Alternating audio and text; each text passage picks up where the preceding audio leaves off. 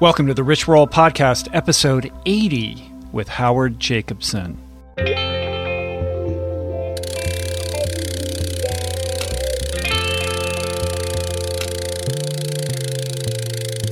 The Rich Roll Podcast. All right, everybody, welcome to the show. My name is Rich Roll. I am your friendly neighborhood podcast host. What do we do here? You know what we do here. What we do here is each week I bring to you the best, most forward thinking, paradigm busting minds in health, fitness, wellness, diet, nutrition, spirituality, creativity, entrepreneurship, and most importantly, life transformation. The goal is simple the goal is to motivate and inspire you to take your life to the next level, to help you discover, unlock, and unleash your best, most authentic self mind, body, spirit, balance, all of that. You're not going to agree with every guest I bring on the show. That's okay. Take what resonates with you, discard the rest.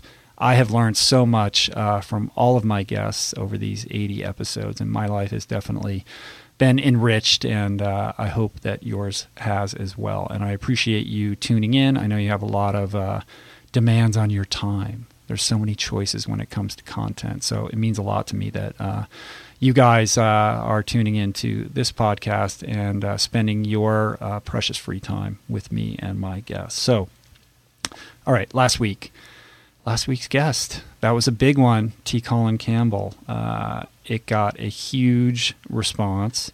Uh, we're only one week into that since it posted, and it's already well on its way towards becoming one of the most popular episodes and, and probably one of the most informative and, and, and possibly the most important podcast that I've posted. So if you haven't checked it out yet, please do. I encourage all of you uh, to go and listen to it, particularly before listening to today's episode, because these two episodes are related. And even if you think you know all there is to know about T. Colin Campbell, his research, his books, the China study, and the quote unquote controversy surrounding the findings of the China, China study, uh, you might be surprised. Uh, Dr. Campbell showed tremendous candor and openness, and it was really a treat to spend that hour with him, and I learned things about him that I didn't know.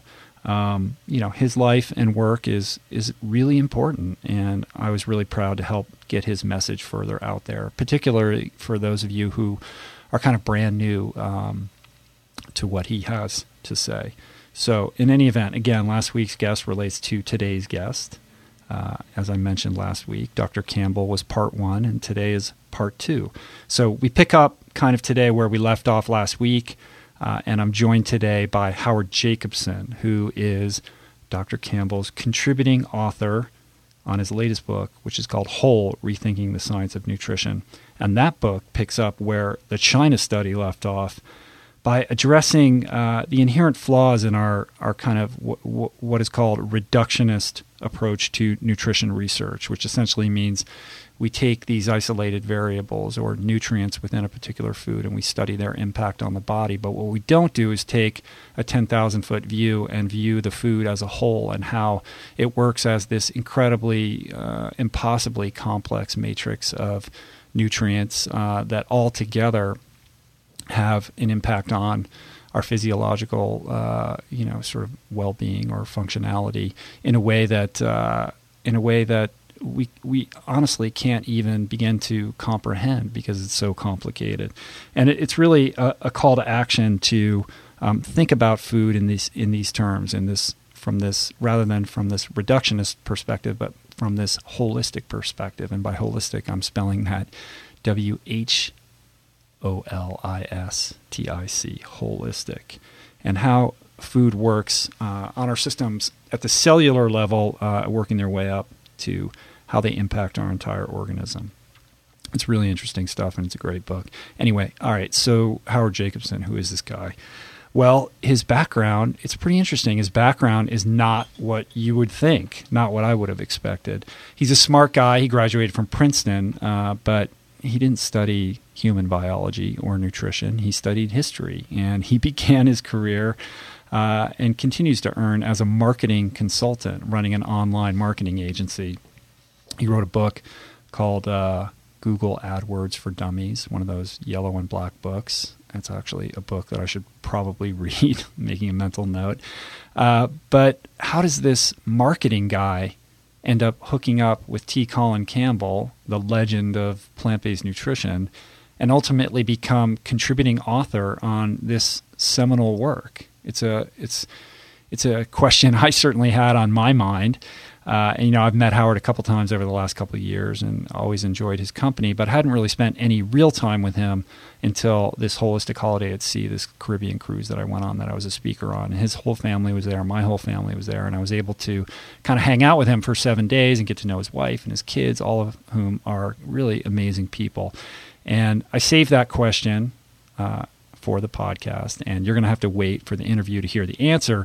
But I can tell you, it's really interesting. It's it's really a story of a life journey in search of greater meaning, a life journey in search of greater authenticity and purpose. It's a story of faith and serendipity and what you can and what can happen when you know you take the leap into the unknown or set sail without a paddle and remain open to the possibilities the universe presents the idea that anything is possible. So during the course of our conversation, we do it all. Of course, it starts and ends with plant based nutrition, his perspective on Dr. Campbell's work and the China study, his perspective on the China study uh, debunkers, and what's at the crux of whole, our reductionist proclivities when it comes to nutritional science and how we need to reframe how we think about food and how it impacts the body. So, I guess the primary takeaway is this because our current health system and practices are unsustainable by all accounts, the public, and by the public I mean you, you have more power and influence than ever before. Change is finally within our reach. We now know that most heart attacks, strokes, cancers, and unnecessary deaths are preventable through nutrition and lifestyle alteration. And we have the power to choose more wisely what we put into our mouths every day. So Howard is all about this. T. Colin Campbell is all about this. And this book, Whole, is an extraordinary tool that shows us how to free our bodies, our minds, and our planet from the economic disparity and biological logic that is making us sicker, making us poorer than ever before, which is a travesty. Uh, so this is a journey into cutting edge nutrition, and it's led by Howard and T. Colin Campbell. So it's pretty cool, right? So beyond that, we talk about his life, his work, the book, the advocacy, and how he balances all of this with his marriage and homeschooling his kids, something which I'm very interested in because we homeschool our kids. And I can tell you, his kids are extraordinary human beings, and he's definitely doing a good job with his homeschooling. Uh, again, my family had the honor and pleasure of hanging out with him and his lovely family during the course of this seven day cruise, and it, it, was a real treat. They're extraordinary people doing amazing things, and so it was my pleasure and it was my honor to bring this conversation to you today. A little note on the audio bear in mind, we recorded this podcast on a boat. Boats are noisy. We found a, a, a quiet room in a restaurant on the boat that was closed, and we thought it would be nice and quiet, but there's a lot of gurgling noises. We were pulling out a port, and you know what? There's you're going to hear it. There's nothing I can do about it, but hopefully it just adds to the flair, the ambiance of the conversation. So, all right, that's it. Let's dig in.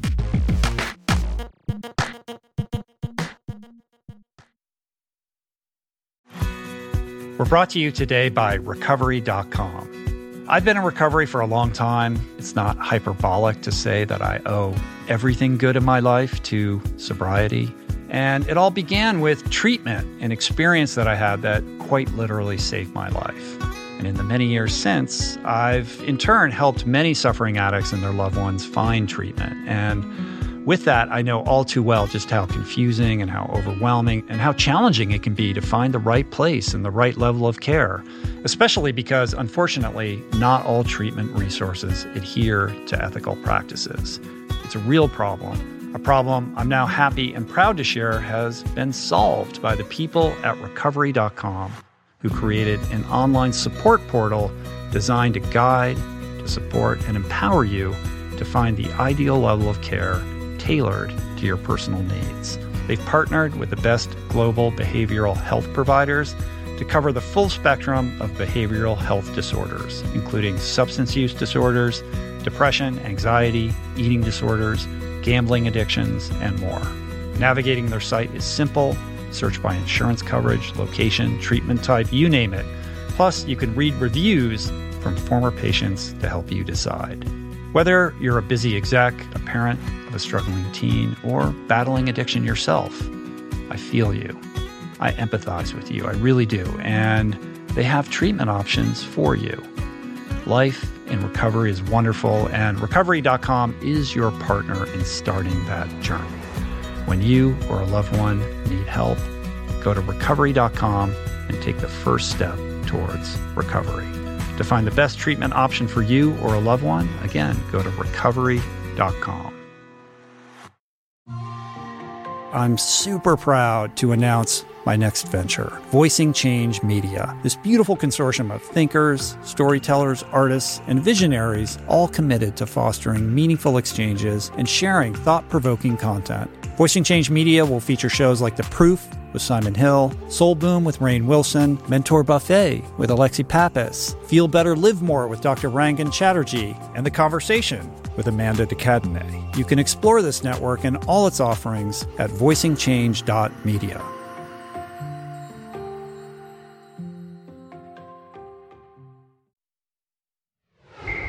Your story is pretty interesting about how you uh, initially became involved in this plant-based world. It was it was almost by well, it's divinely inspired, I guess, in some regard, and also, uh, you know, perhaps a bit of happenstance.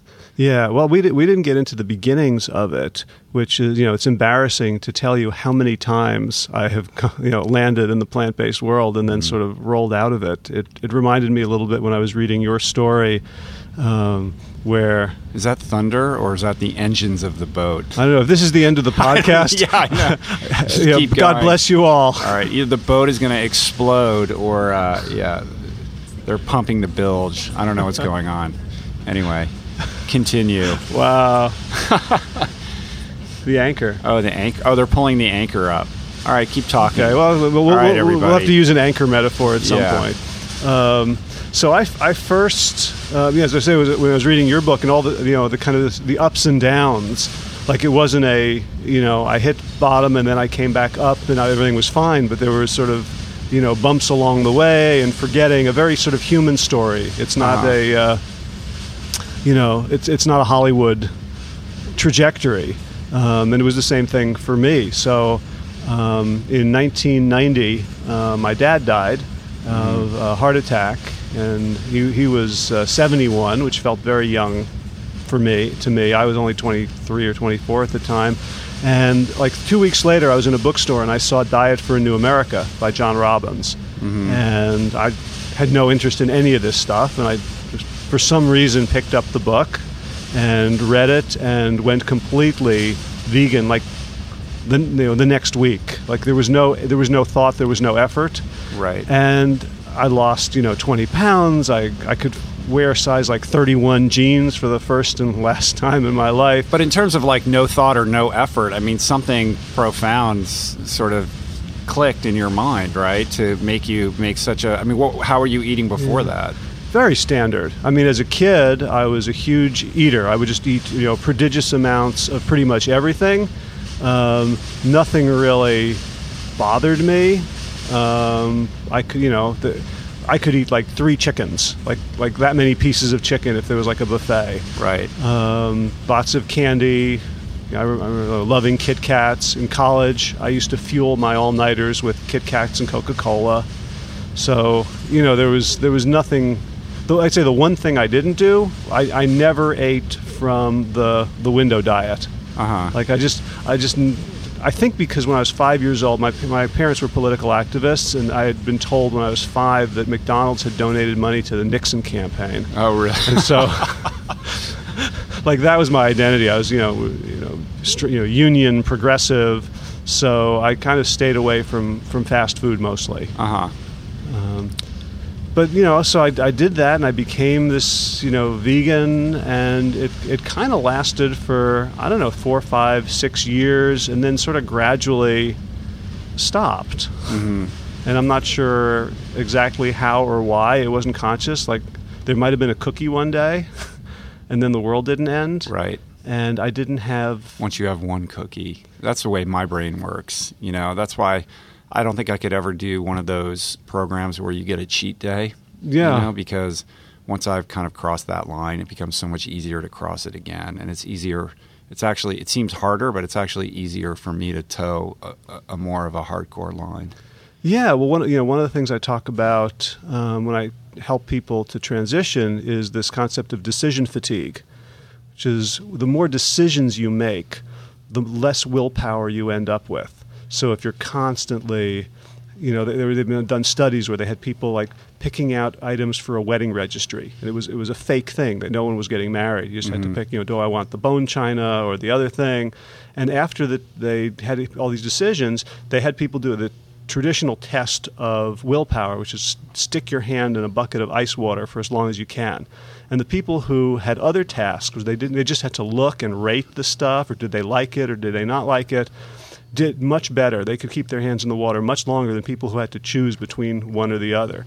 So if you have a diet in which you're you're kind of you know using your intuition or your your brain on a daily basis, and you don't have set rules, if you're approaching it in terms of should I, shouldn't I, mm-hmm. you literally you deplete your willpower. So by oh, the by the end of the day, you're like, that cookie is much stronger than I am. Right. I never I've never heard that before. That's really fascinating. So in other words, if you have this rule system set up that's just your guiding principles, then you're not really having to make decisions. You're just following these rules. So it's not it doesn't involve a lot of mental fatigue. Right. But if you're leaving it open ended, then every proposition involves a decision tree. Right. So for higher brain function, I want to. I, I'm clear that I only have a certain amount to spend every day, and I want to spend it where it matters. So anything that doesn't really matter to me, I just don't care about, or, or I'll set a rule so I don't have to think about it anymore. Mm-hmm.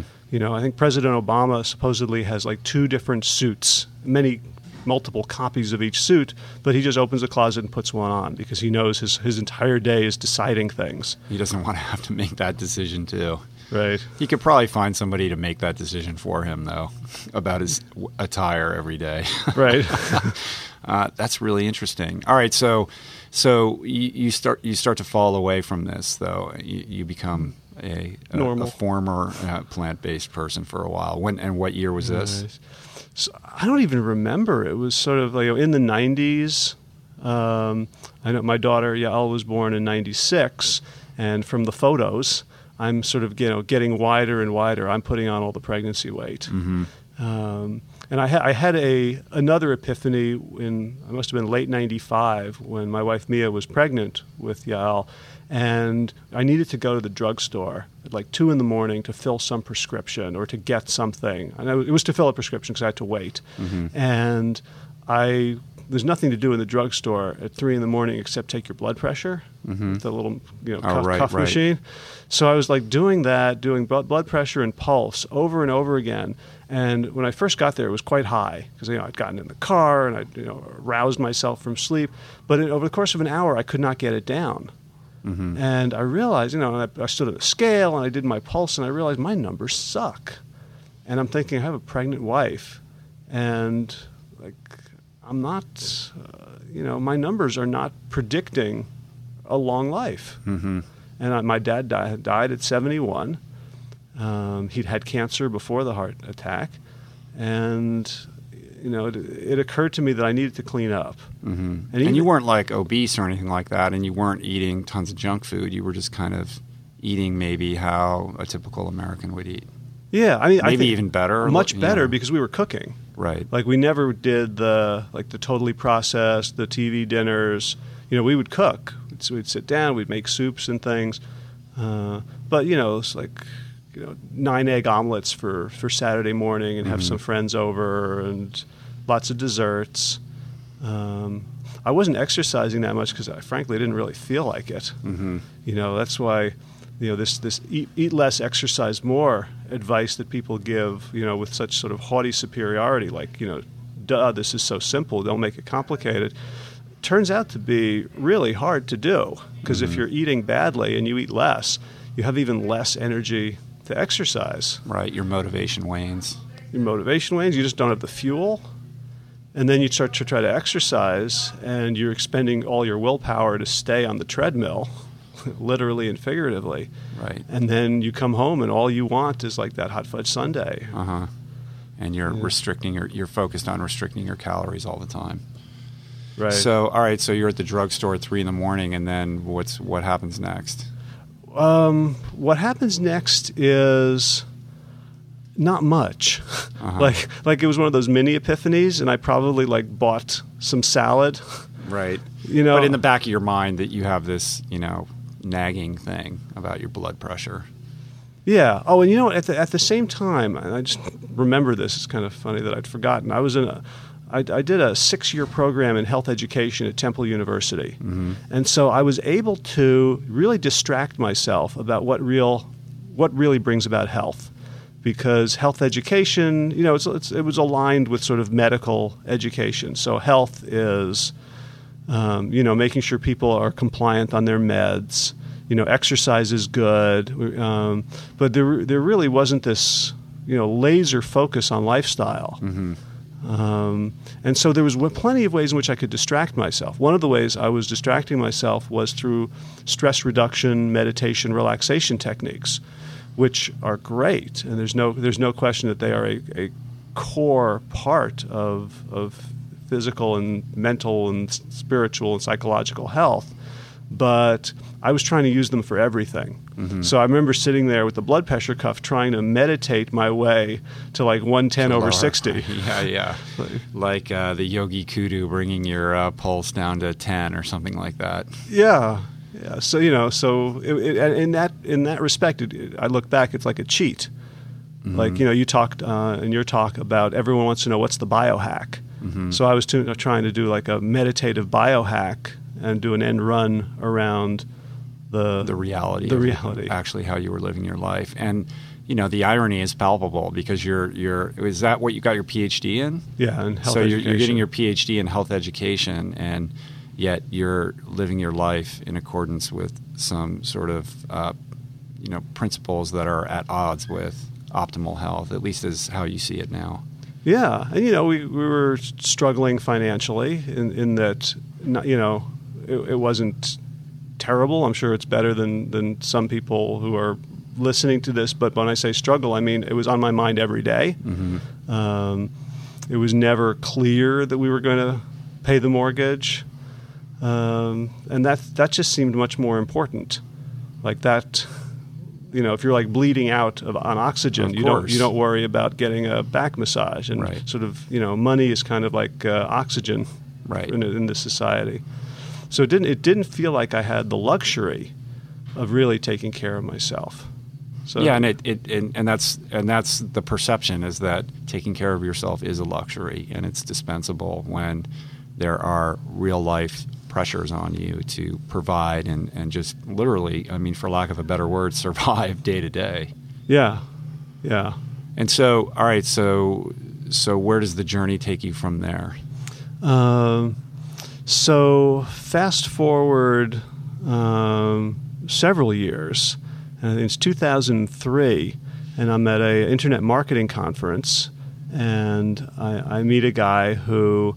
Um, is eating a plant based diet, and he's a bodybuilder and he's working out.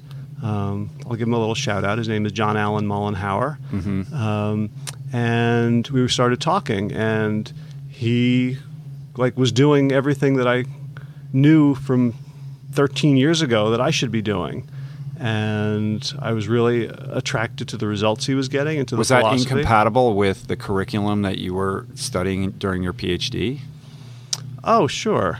I mean, you know, you know, it's it's fine to be a vegetarian, but it's you know, it's certainly not necessary, and it's kind of cute, but it's you know, there's there was no one saying this is the most important part of health is to eat whole plant foods. Mm-hmm. This is the foundation. No one was saying that. Mm-hmm. People, you know, my one of my main focuses of study was like indoor asthma, and so I would say I spent the better part of a year thinking about hypoallergenic pillowcases. Mm-hmm. That's that's important stuff, um, but it's not fundamental. Right. And so, I mean, I'm inferring that there was some level of disillusionment disillusionment with what you got your PhD in if suddenly you're sort of embarking into this internet marketing world as opposed to just finding finding a career in the field in which you studied for so many years. Yeah, that, that feels like a very generous interpretation. I think uh I uh-huh. just wanted to make money for the first okay. time in my life because while I was getting my PhD, I was a school teacher, and I, you know, I didn't actually know anyone who made more than like twenty nine thousand dollars a year, and mm-hmm. I couldn't I couldn't imagine how that was even possible. And then so I decided I wanted to go into the business world, and through uh, a whole bunch of missteps and false steps, um, I found myself um, in two thousand and one uh, with my own business. Mm-hmm. Um, and it started out sort of a small business coaching and marketing. Um, and I discovered that when I was trying to talk to people about health and, and meditation and spirituality, that nobody really cared. Mm-hmm. But when I was talking to people about how to get more visitors to their website, about how to convert more prospect into sales, about how to build a, a funnel for a strong back end, that everybody really wanted to know that, and they would pay me a hell of a lot more money for that information. And of course, the things that were stopping them ultimately were not like strategic decisions because I could tell them what to do in 15 seconds, but they didn't have the energy to do it. They didn't have the focus to do it. Um, you know, it, it ended up coming back to lifestyle. And then I would be coaching people on ostensibly about internet marketing, and it was like, well, you know, what do you eat? Right. and you know, if we fix that, you'll have you have two more hours of productive thinking each day. Mm-hmm. And you know, I just I discovered the. Uh, the, the secret of, of coming in not where you are but where other people are mm-hmm. by solving the problems they want to solve and ultimately all problems end up you know coming back to ourselves our our, our engines of, of desire and manifestation. Mm-hmm. Interesting. Um, yeah, and I feel like it's interesting what you say about how people were so um, drawn to this idea of how to kind of create sales. But it also seems to me like there's so much focus on that and not as much focus on the actual content that they're, that they're trying to sell. You know, it's it's lead generation and sales funnels and building your list and all of these kinds of things. Um, and and and there's so much focus on that, but it doesn't seem like, at least in my experience, and I, I could be totally wrong or speaking out of school here, but um, it seems like that's much more fashionable and gets a lot more attention than focusing on the quality of whatever it is that you're trying to offer that might be helpful to people. It's funny as you're speaking, I can feel like these rusty marketing gears starting to turn in my head, like the anchor is going down, like this whole uh-huh. other part of my brain is starting to to light up. And yeah, it's so true that you know, I mean, the internet is still kind of the wild west. It's where it's where people go with a you know their with their gold panning equipment to try to to to make it big, and you can see people who've made it big.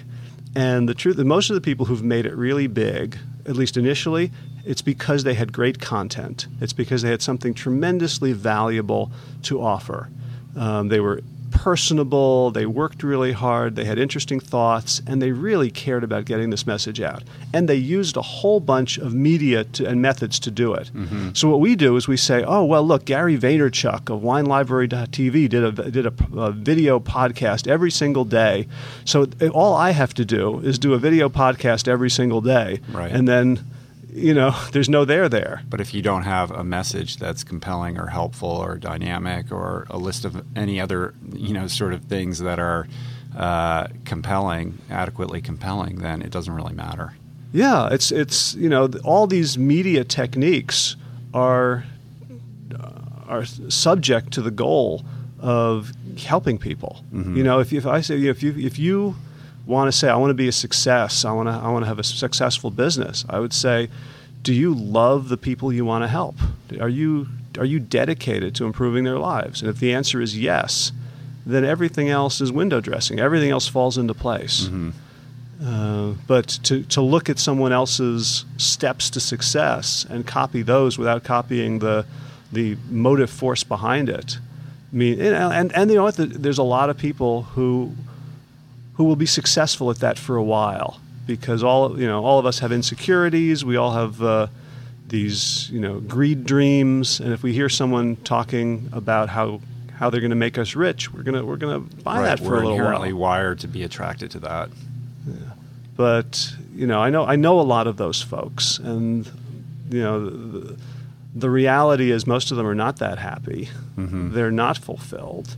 Um, their money doesn't last, and they can show you their big PayPal checks, but they don't show you the big PayPal returns when 85% of the people get their product and realize it's utter crap. Mm-hmm. And don't come back. And don't come back and tell their friends, and they have to reinvent themselves in some other industry. You know, so you know, mark, marketing is really about um, sharing your love in a way that people are ready to hear. Mm-hmm. That's and that's something that I don't know. You can't really teach that. People either inherently have that passion for whatever it is that they're speaking to, or they don't. Right? I mean, that's not something you're going to learn in a class. You're not going to learn that in a class. You might learn it in therapy. right? Yeah, a different kind of class. Yeah. Yeah. But but you know, I mean, I've worked with a lot of people who you know they've got a business 10, 10 15 years old and it feels a little bit stale and they're coming to me for some like marketing ideas and I can give them those marketing ideas, and there's, they're very not valuable. What was valuable that I can do is help people remember why they went into the business in the first place, and then they get all these ideas. Mhm. They get excited. They rem- you know, I help them to learn about their customers, to think about what do they want, what are their fears, what keeps them awake at three in the morning, what are some innovations they can offer that no one else is doing, what are some of the holes in the marketplace that no one else is filling, and then they, they can they become heroic and they're like, I, you know, I'm doing this as a mission, not just to pay the bills, not just to, uh, you know, send my my ex-wife's kids to school. You know, it's it becomes something that's that's fulfilling rather than something that was exciting once and has become a drudge.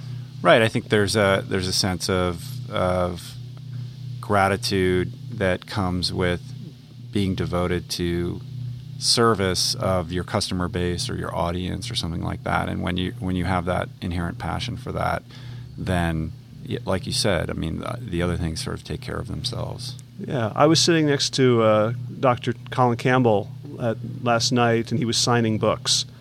And um, I assume most of your listeners may know. Yeah, yeah, yeah. So the author of the China Study, and we're going to get into that in a second. And you know, I'm sitting there next to him. I'm the contributing author to Hold, the sec- mm-hmm. his second book, and so I'm sitting there, and you know, people are very nice to me, but they want to they want to meet him. And almost everyone has a story they want to tell him of how they he saved their life, how he saved their wife's life, how he saved their mother-in-law, how their kids, you know, no longer are asthmatic, wh- whatever it is. And you know, we're on a cruise with like 1,500 mm-hmm. people who who worship him, and I can still see in his face the the way that that feeds the deepest part of his soul.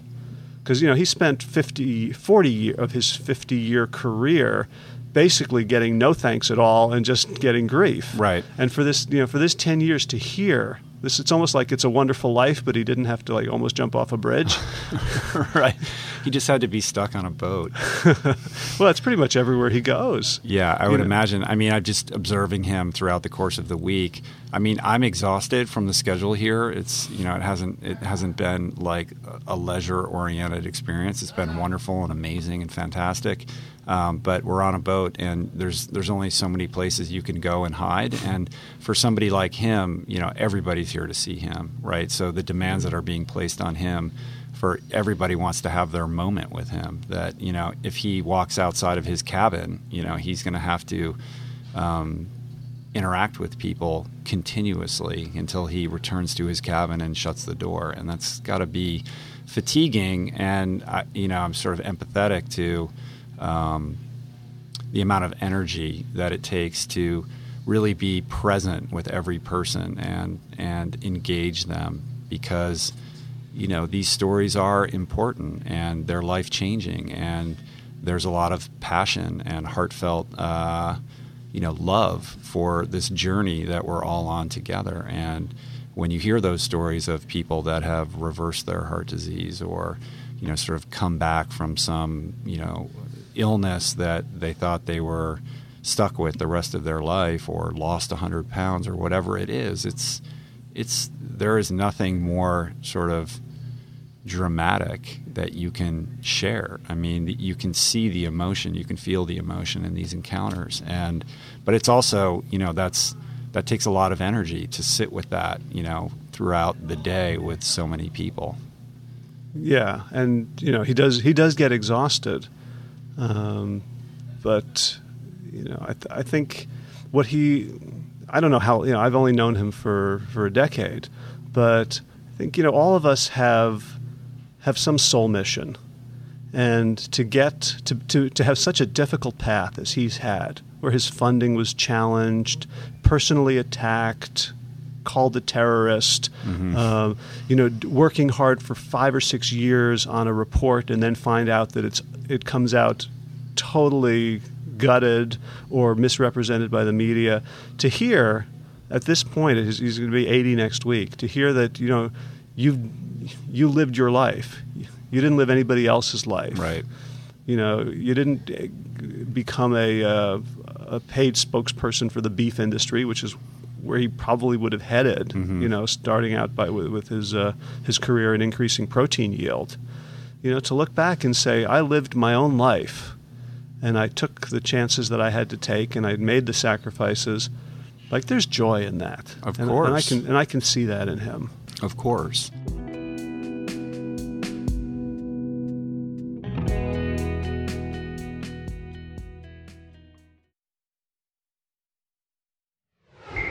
Well, let's fast forward to uh, the point at which he comes into your life. So you're pursuing this internet marketing career, and uh, and then uh, explain a little bit about what transpired, the, the kind of thing we were talking about at dinner the other night. Right. So I, so in 2003, I was starting to feel like I, I want to do my marketing for good. So I started working with uh, John Allen and one of the things we did was we went out to a, a conference called VegSource mm-hmm. in 2004. And then there was this whole lineup of, of speakers, um, you know, from Dr. Campbell to uh, Doug Lisle to Dean Ornish to uh, John McDougall, Brenda Davis. And yeah, it's a great event. I spoke there last year. It was fantastic. Yeah. And, and it was, you know, completely life changing for me because for the first time I was like outnumbered. Right. you know, there was there was no way to play defense against this idea, and it, I just let it sort of wash over me. The idea being being that diet, a, you know, a plant-based diet is like the most profound thing that most people can do to improve their health in a really rapid way. Like you don't need to have faith. You know, it's like people don't exercise, and you tell them, you know, just do something for three weeks, and you'll be amazed at how your cardiovascular system will will uh, will evolve mm-hmm. to, to manage it. And so you, you, get this quick hit of proof. Like your body tells you yes. And at that point, things become easier. It's not so cerebral, it's not faith based. The same thing happens when you start, you know, really cleaning up your diet. You know, your story about that uh, no, day five or day 6 mm-hmm. of your, mm-hmm. your juice fast, mm-hmm. your juice cleanse. Um, yeah, it happens whether you believe it's going to happen or not. right. So to see to see something outside of your own perception, um, you know, to, to, to see something that looks objective is very powerful. So so people are you know, getting all these stories, and I thought, well, I can try this. And and I met I met Dr. Campbell there. I was in line with like 700 people to shake his hand. A couple months later, the book came out, um, the China the Study. China Study. And I I sort of devoured it, and um, it came out in December and I wrote a review on Amazon at the end of January. So this is things how, this is how slowly things were moving. Yeah, usually if you don't post a review immediately, you know, books the, the reviews start to stack up quickly with most new releases. Yeah. So you know, there was it was sort of the earlier days of Amazon, but even so, this book had not been publicized. There was no money behind it. It had been rejected by most publishers. Uh, the ones who didn't reject it demanded that it be turned into a cookbook and that you get rid of all the science. Uh-huh. and this one publisher took a chance on it, and their their imprint was mainly like like teen horror novels. Oh, really? I didn't know that. That's amazing. Like I didn't know that story. I, I just I guess I just presumed that when it came out, it made this immediate impact. You know, it was. Uh, we went to. Um, a, a, book signing with Dr. Campbell in Germantown, Pennsylvania, in a giant Barnes and Noble in a very affluent section, and it was the four of us, our family, and then a lady who was tired. that was it. so there was a there was a chair, and he you know he'd fl- he'd flown all the way from Ithaca. He, he had done he had talked to the Philadelphia College of Physicians, and then he did this book signing. Like nobody cared. Mm-hmm. But anyway, so I did this this review like you know seven six seven weeks after it was published, and it was the third review on on Amazon for the book. Seven six seven weeks after it's published, there's only three review. You're the third person um, to review the book. Yep. That's unbelievable. And I double checked this because you know you look, you go to your review and it, underneath it says the date that the it date, was right. posted, and then I check the publication date of the book, and you know it's it just goes to show how little effort was behind the the the initial marketing. No one no one thought this was going to be anything. Mm-hmm. This you know there were right. I can't even begin to tell you how low the expectations were about this book. Mm-hmm. And like maybe a few doctors would read it. Right. Maybe some someone in policy was going to going to make some little change because of it. And a few months later, I get a call on my home phone from Dr. Campbell. He says, "This is this Howard Jacobson? Yeah. Says, did did you write this review of my? You know, at this point, I'm like in, you know, celebrity awkward like stuttering. right. How do you get your home number? I, I don't, I don't know that phone book or something. I think it was my yeah maybe maybe my initial, but you know I mean he's a good researcher. Right. Yeah. I guess. Yeah. That's one thing he knows how to do. Right. He got to the bottom of how to track you down. So he found me and he just you know he thanked me because you know a lot of the reviews once the book had started becoming a little bit popular, the um, some people from the Weston Price Foundation had we were orchestrating a real like campaign to mm-hmm. smear it. They were writing negative reviews. Um, they were a- attending his events and heckling.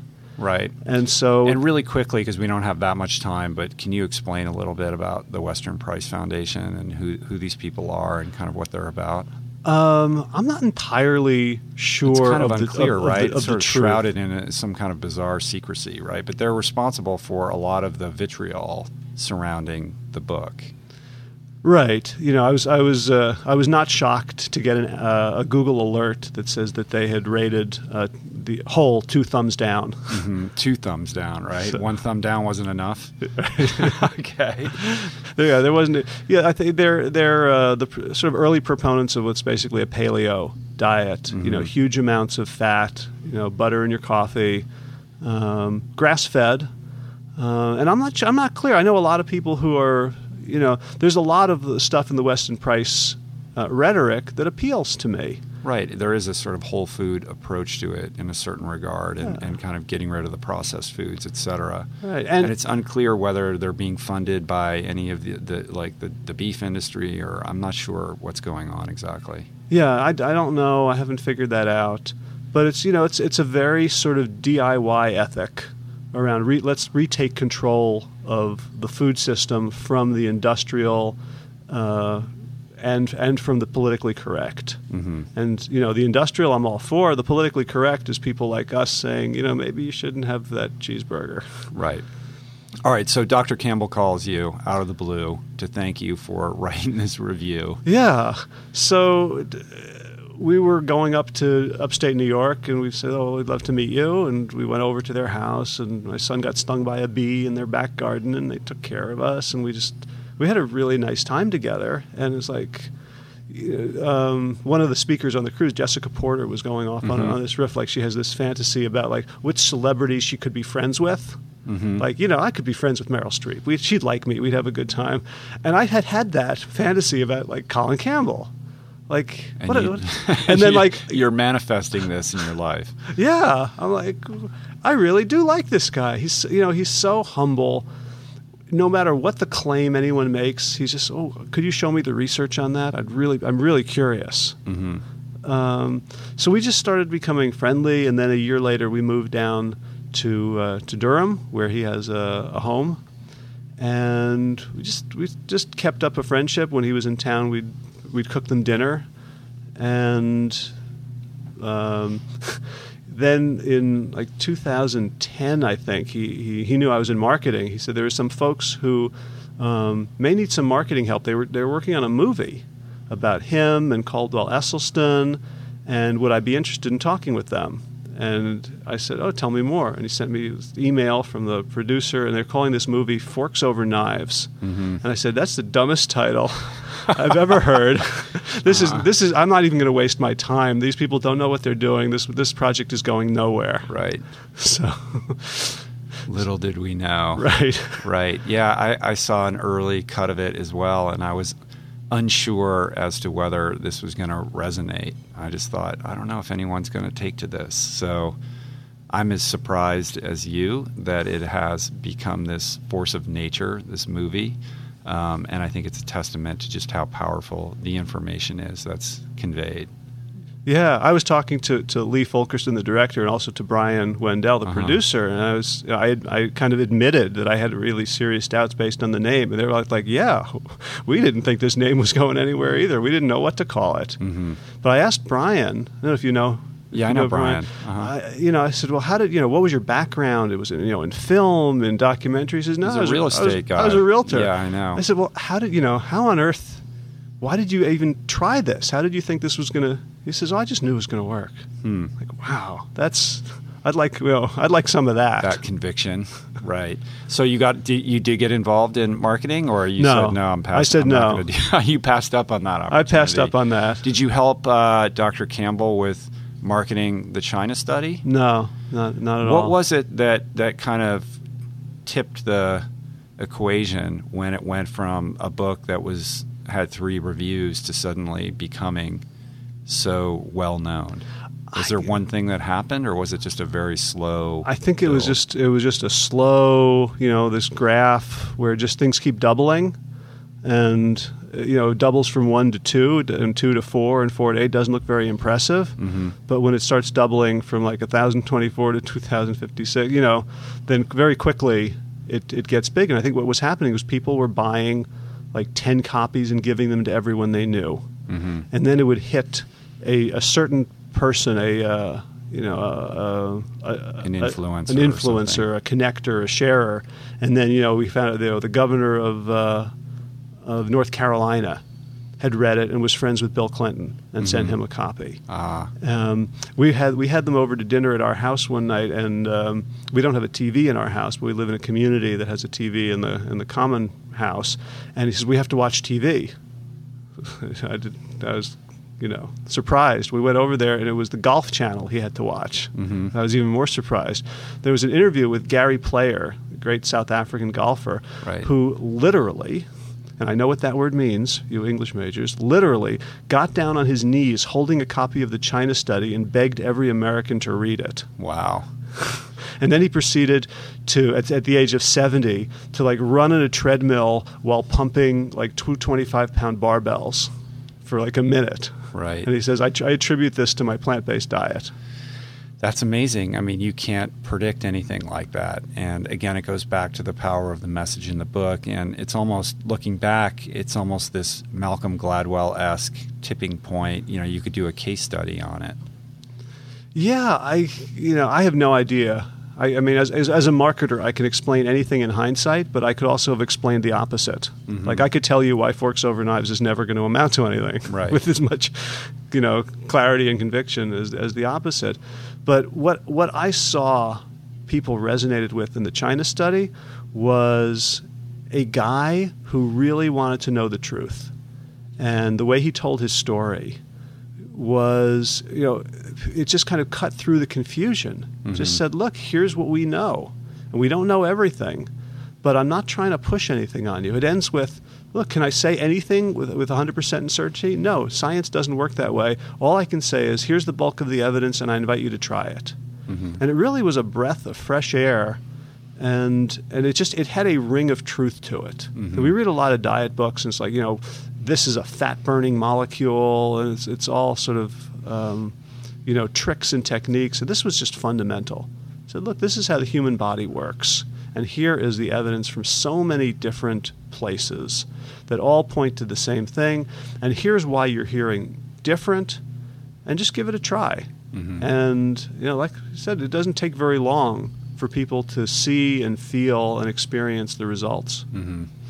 it's uh, it's been interesting lately to kind of take the temperature with the book, and it's sort of like how all things go, where you know something becomes popular and everybody celebrates it and then you take a five minute break and then it's time to tear it down.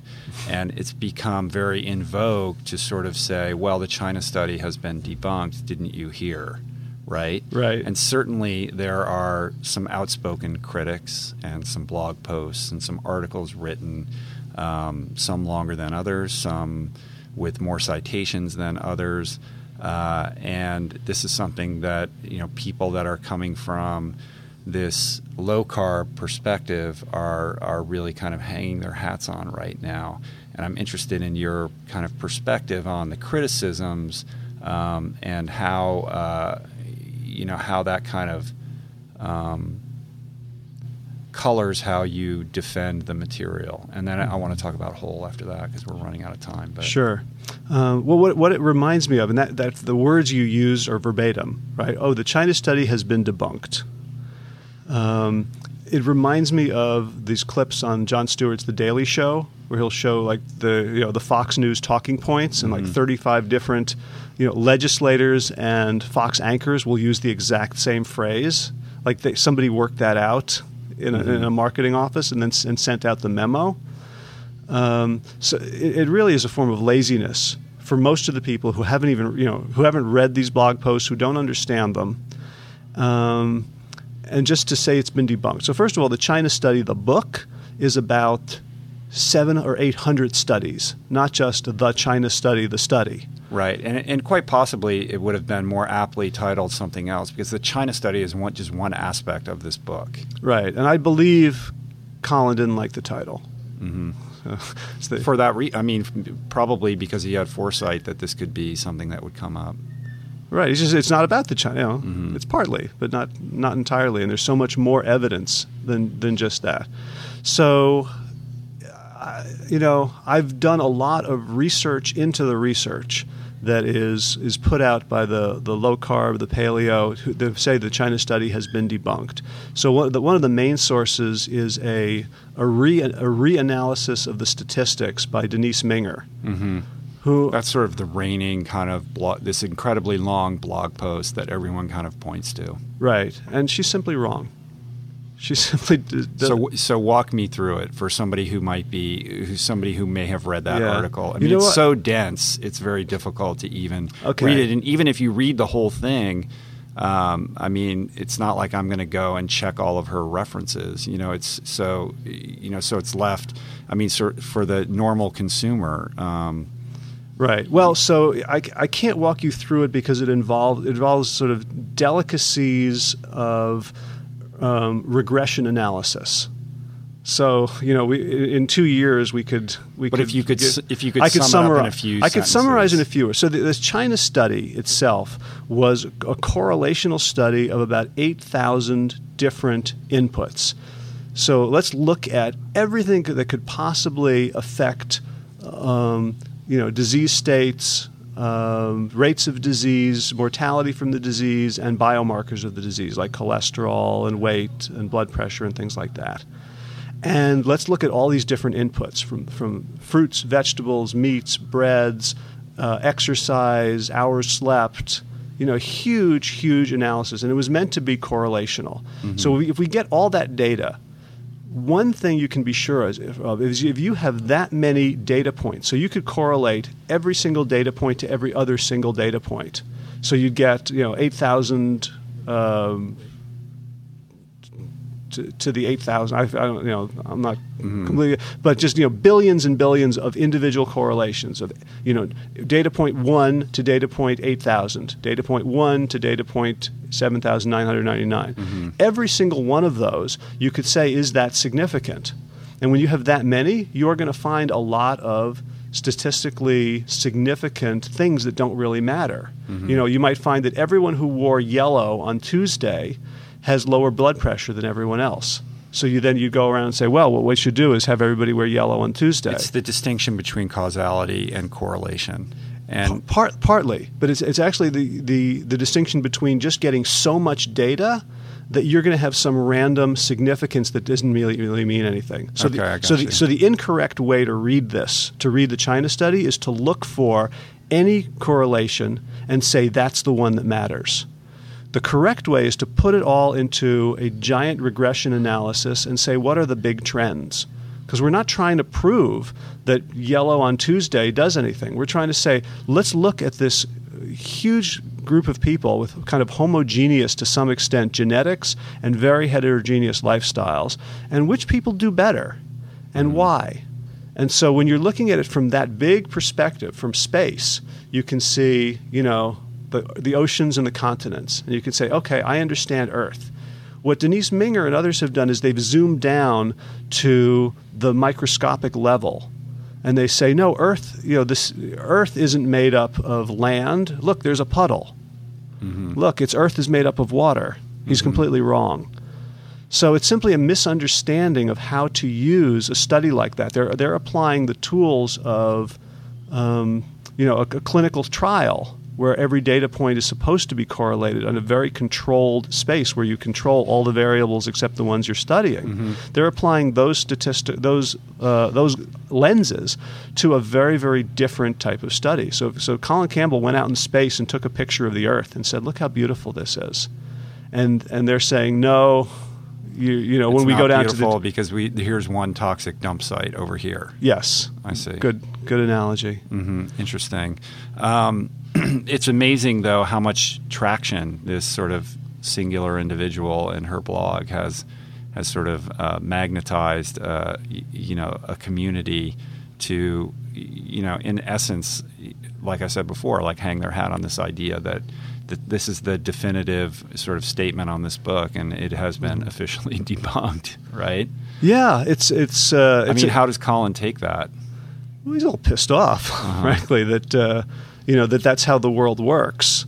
Um, I just finished a really interesting book called "Trust Me, I'm Lying" by by Ryan Holiday, I think, who's a guy who manipulated the internet for a living for his clients to create scandal, to create controversy, to create stories where there were none, to, and then get denials that then became additional stories. Mm-hmm. And so it's very, you know, the internet is a, it's like yellow journalism back in like 1903. It's very easy to, to influence.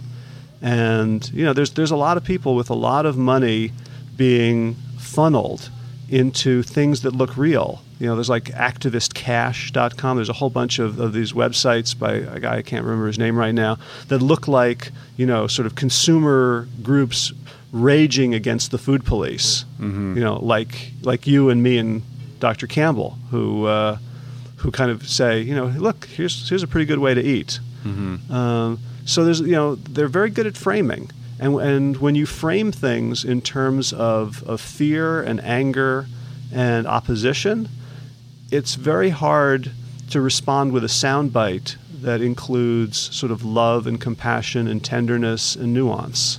Mm-hmm. We just, you know, we just don't get this, you know. In, no, in that te- doesn't get page views either. Right. Mm-hmm. Interesting. Yeah, and I, I know that the sort of, uh, you know, kind of idea of of where he was coming from when the book came out was this presumption that he's presenting all this information and that it would be warmly received or at least sort of intellectually considered uh, and and to have it kind of come out and to not receive that response at least initially or immediately was jarring to him. Like hey i'm just presenting all this information. This could change like the way we look at things. Isn't this isn't this cool?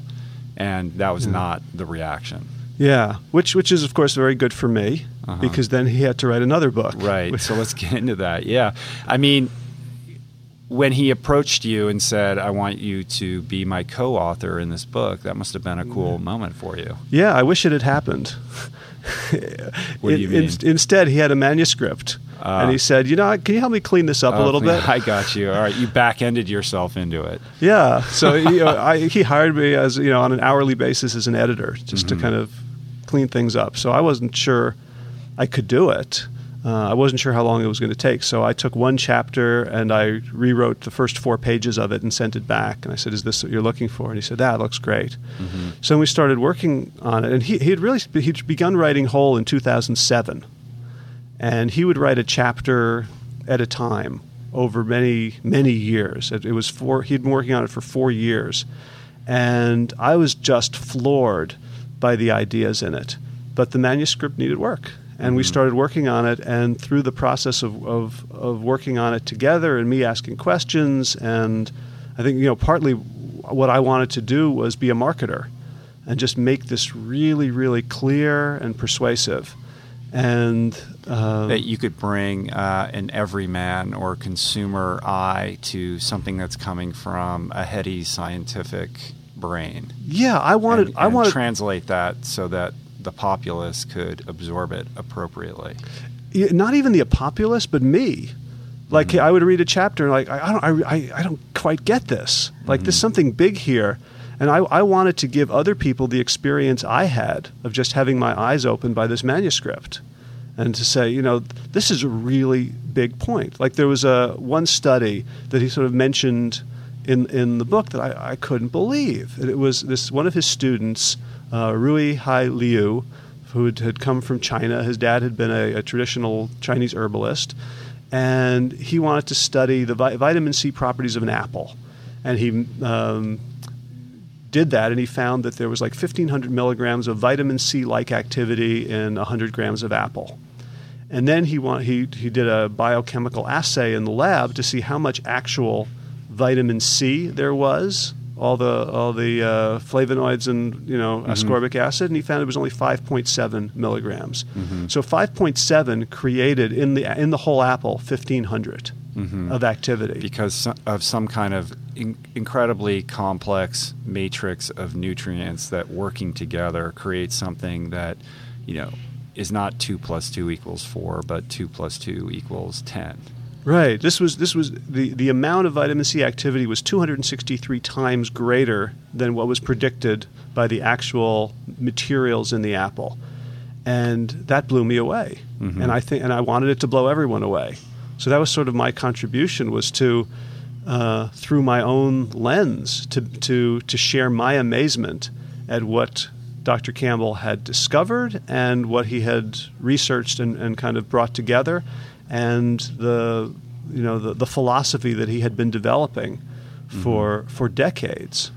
And the idea of whole is essentially that uh, we need to take a step back and reevaluate our reductionist approach to science, to nutrition, and to health, and to look at it from a more macro perspective and understand and appreciate the incredible complexities um, not only in the foods that we eat, but in the way our biomechanical systems, our bodies operate, and to understand that it's more than meets the eye. It's more than what that vitamin C pill, you know, that you take as a supplement is doing to your body in an isolated sense, but that there is much more going on. And in a sense, to coin the phrase that is used in the book, holism, correct? Right. I mean, is that the idea behind the book? And and and and where does that idea come from? Is that generated out of his experience um, with the China study, or what is the, the, the sort of germination of this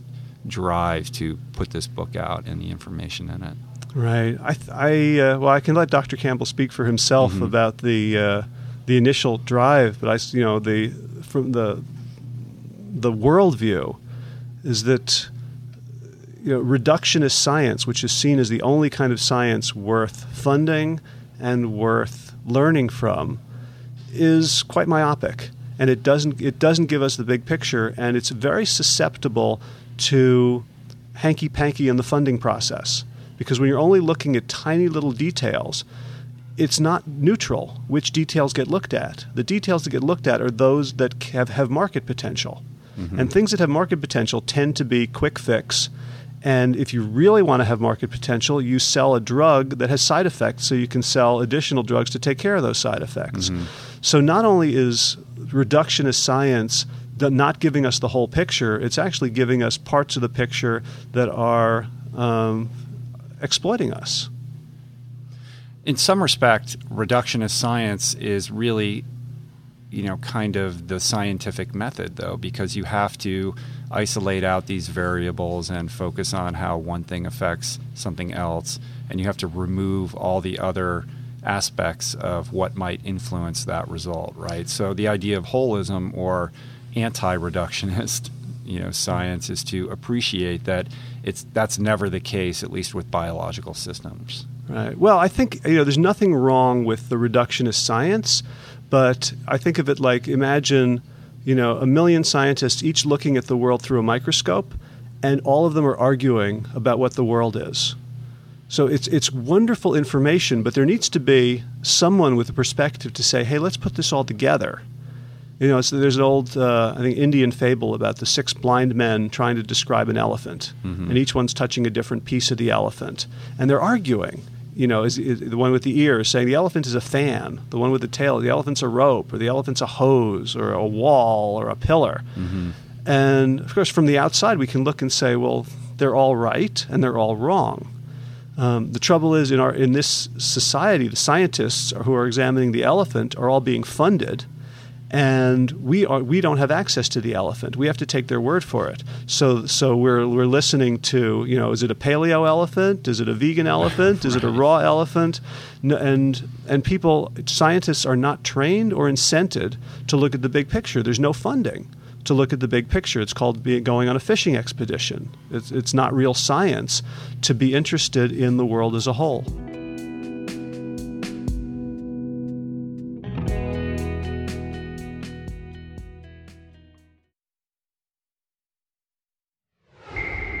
So, what is the solution to this? Like, how do we move from this reductionist perspective into a more, you know, how can we take that 10,000 foot view approach and and improve how we evaluate these things? Mm-hmm. Um, well, one thing is for people to see for themselves that that holism is real. And I think we, we're all born with the sense that everything's kind of connected. So if you you know if you try the plant-based diet, which holistic studies and you know holistic uh, the the bulk of evidence suggests is the healthiest way to eat, you try that, you might start feeling better. You might start, you know, exercising more. You'll you'll experience the the holistic power, in your own life. You can look beyond that and see that a plant-based diet also has holistic effects on the planet, uh, on social justice, uh, on on your own mood, on your mm-hmm. relationship with nature. You know, I think that's that to me. That's the ultimate break of holism is that we, as a Western civilization, have been cut off from nature, mm-hmm. and every every uh, symptom, every of every one of our addictions is based on we're self-medicating to try to try to get back to nature. Mm-hmm. And when we when we do reductionist science only, and we call it the only science that we're allowed to do, it's essentially torturing nature to reveal its secrets.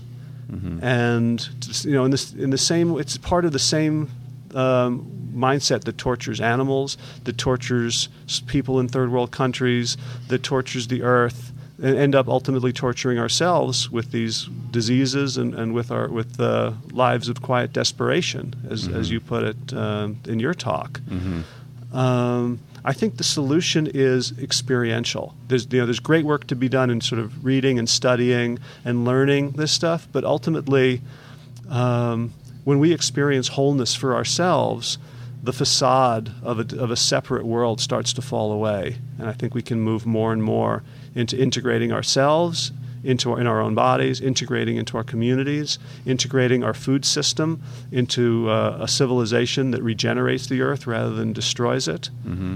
Um, you know, I think we, we're, we, are we're, we're waking up. And uh, you know, people like Dr. Campbell are, are way ahead of us, saying, "Hey, look, there's a cliff down there. Maybe we want to change direction." Right. I mean, in some respects, when you are beautifully put, by the way, thank you. Thanks. Um, it's sort of become it transcends this focus on nutrients and diet and biological symptoms, and it becomes much broader than that. And the way you describe it, it starts to sound more like a spiritual journey. Well, for, for me, it is. Um, you know, when we eat, we eat the world. We're, it's the most intimate relationship we have with the rest of creation. You know, we chew it up, we make it part of ourselves. And we, you know, as human beings, we tend to think of ourselves as so separate. Mm-hmm. But it's you know the nutrients come in and become us. We go out into the world, we say words, those become nutrients or poisons for other people. You know, there's a flow, mm-hmm. and you know, I mean, that to me, that's the the, the ultimate reason that this mindset is going to win. It's just more joyful to live this way than to be miserable and medicate yourself with, with comfort foods and junk foods and, and all the other addictions. You know, ultimately, not being addicted to things just feels better. Mm-hmm. Um, we have to wrap it up. We're out of time. There's so many things I still want to talk to you about. We didn't even get into the low carb fraud book that you worked on. We didn't talk mm-hmm. about homeschooling. So mm-hmm. I hope that you will sit down with me again in the near future.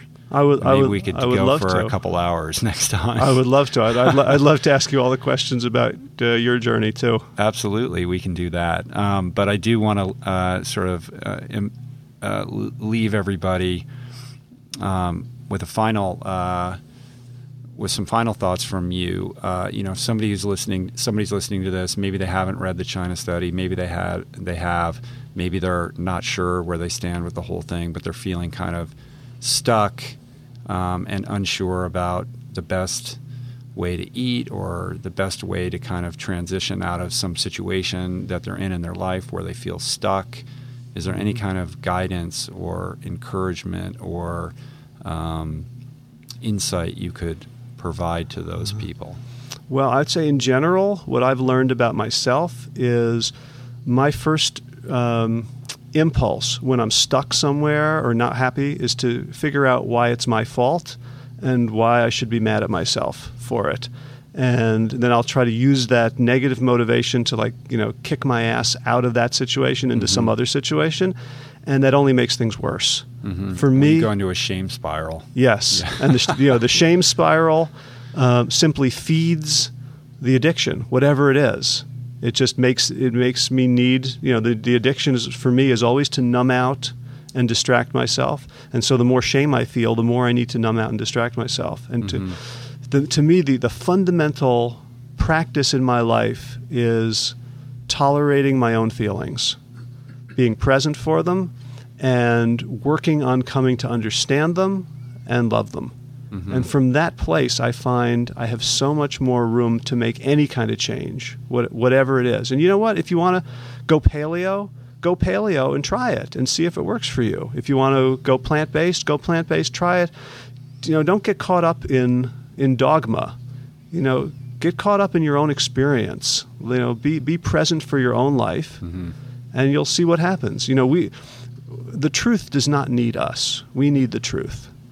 And when we become, you know, very dogmatic about the truth, it's like, you know, we're, uh, we, we, we feel like the truth needs us to prop it up somehow. Mm-hmm. You know, we're, we're so small, the world's so big. Just, uh, you know, just, I don't want to say, you know, sort of enjoy the journey because for Relax. a lot of for a lot of yeah for for a lot of people you know that's that's like you know enjoying something when they're in the middle of, of a miserable episode is too much to ask but just be present for it I found that nothing hurts as much as I think it does when I'm running away from it. Mm-hmm. I have a very good friend, and, and he's fond of saying, uh, they're just feelings, man. You know, we work so hard to try to avoid certain feelings, or um, we live in fear of experiencing certain feelings, whether it's fear itself or, you know, shame or whatever it may be. Um, and he's always saying, just feel the feelings when they come and they change and they pass, and you realize they won't kill you and they inform the texture and the depth of your life experience, and you can draw from that. But just know that whatever you're experiencing, it will change and you can get through it. And to just embrace it and accept it and be present for it and feel it rather than try to resist it and make it go away. Yeah, that's and I think that's the place from which change is possible and from which our own agency becomes powerful. Mm-hmm. Beautiful, man. That was great. Right. Thank you so much. Thank you. Can, can I plug my website? Absolutely. That, that, I was just going to say, like, uh, where can people go if they want to connect with you, learn more about what you're doing? Yeah. So I have a, a new website called plantyourself.com mm-hmm. that has very little on it, but it has a sign up box. And I haven't sent out any emails yet, but I probably will. right. And if you're if you're interested in in finding out where this journey is going to take me, you can go you can go visit there. You can go to Facebook slash Plant Yourself, and uh, you know literally it's a couple weeks old, and I don't know where it's going to go, and it's always very easy to to get off the list if you're tired of it. Uh-huh. And the big secret is that Howard has a podcast that he refuses to market himself, so I am going to market it for you. Oh, bless you. What's your podcast called? It's called Plant Yourself. Okay, so is that that's on the same site? That's on the site. Uh-huh. I believe it's on iTunes. I'm embarrassed to say I don't know how to find it. Oh, you're an internet marketer. Come on, it's got to be on there. How many episodes do you have up? Um, well, I've done about 55 interviews. Mm-hmm. Um, most of them are on another site. I was I was working with one of Dr. Campbell's sons um, on a site called Holvana.com. Most mm-hmm. of the uh, podcasts are available there and I'm I'm doing stuff on my own right now. And so if you go to Plant Yourself, you can get the most recent ones. Um, and I talk to wonderful people. I mean, I basically do it just for the opportunity to have great conversations, and hopefully they're they're worth listening listening in on. Cool.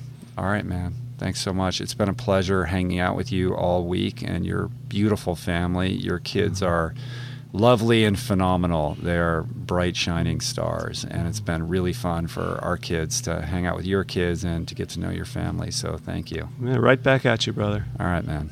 Peace. Take care. Plants.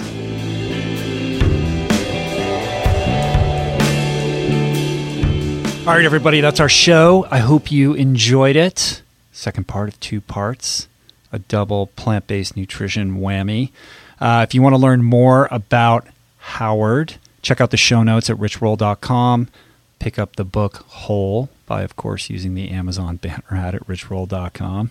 Uh, and lots of other information in the show notes about uh, what Howard is doing and where you can connect with him. So, want to support the show? Tell a friend. Let's just spread it by word of mouth. That's the thing, you guys. The show's free, it will always be free. I just ask that you say a kind word to somebody else who you think might enjoy the program. You want to take it a step further, the Amazon banner ad at richroll.com. That's the way to do it. If you're going to buy something on Amazon, which you probably are because we're all doing that these days, uh, click the Amazon banner ad at richroll.com. You can find it on the homepage, on the blog page, on the podcast page. It's right there. Uh, it will take you over to Amazon, then buy whatever you're going to buy. It will not cost you a cent extra, and Amazon kicks us some loose change, which keeps our lights on and helps me pay Tyler, my son, to produce the show, who, by the way, is doing an amazing job. And he does all the music for the show, he arranges all the audio. He's been fantastic. And uh, give him a shout out in the comments below because. Uh, I want to encourage him further. He's been a great producer. Um, if you want to uh, show your love even a little bit deeper, you can donate to the show. There's a donate button at richroll.com. You can donate whatever amount resonates with you. And again, the show is always going to be free. Don't feel obligated. But for those of you who have been using the Amazon banner ad and who have been donating, that means tremendous amount to me, to us, to Tyler, and uh, we really appreciate it. So thank you. Final thing you can do is leave a review on iTunes. That helps us out a lot. And you know what would be cool too? Uh, I'm not by the way, I'm not asking you to leave a five star review. Just you know, share your thoughts on the show, um, and uh, I would appreciate it. Uh, what's also cool, which I love, is when people post images on Instagram of them listening to the show, uh, tuning into the show, a picture of them out exercising with a picture of their iPhone listening to the show and stuff like that. I love that stuff. So keep that stuff coming. Um, I really dig it. Uh, if you want to learn more about getting more plant based, you're inspired by Howard and T. Colin Campbell. You can take uh, T. Colin Campbell's E. Cornell course. There's a link to that in the show notes to the previous episode, episode 79. Or you can check out my course, uh, the course that Julie and I did for Mind Body Green. It's called The Ultimate Guide to Plant Based Nutrition. It's three and a half hours of streaming online video content. Uh, I basically uh, took all of my knowledge and experience uh, with this whole thing put it together, tried to answer all the questions I commonly get about how to do it and how to do it right. Everything from how do you get your kids to eat better and how do you do it when you travel a lot. Uh, how do you handle business lunches, etc. You know, what do you eat during the day? What do you eat before you work out, after workout, all that kind of stuff. So it's all in this course. There's also an online community and all these downloadable tools, uh, a free copy of our digital e-cookbook, Jai Seed, and lots of other bonuses. So check that out at mindbodygreen.com. Uh, and of course, you want to wear your affiliation with this plant power revolution proudly, you can do that now at richroll.com. We got t-shirts, we got trucker hats, we got beanies, uh, we have a couple nutritional supplement products. We got vitamin B12. We have a athletic recovery supplement product called Jai Repair. We have new products coming soon. We're working on a cycling kit. I'm also working on an app, a mobile app, an iOS iPhone app that's in development right now. We're getting close on that, uh, but I'm pretty excited to be able to share that with you guys soon, which will be a, a great uh, new and easy way to tap into the podcast and get some added features and bonuses and the like. So that's it. Uh, follow me on Twitter at Rich Roll, Instagram at Rich Roll, Facebook, uh, facebook.com forward slash Rich Roll fans. And that's it. All right, you guys. Thanks for being a great audience. Thanks for all the support. Thanks for the love. And uh, I am more encouraged and enthusiastic than ever to keep raising the bar and get better at this. Bring you better guests, more informative guests, and to continue to get better at my diction and my podcast production and all the like. So, anyway, that's it. Got great new guests coming up for you over the next couple weeks. And uh, I will see you guys next week. So have a great week. Have an inspired week. Do something that scares you. Try something new. See how that feels. Because the truth is, there is no stasis in life. In every single moment, you either you are either growing or you are regressing. So think on that, and I'll catch you next week. Thanks, you guys. Peace. Plants.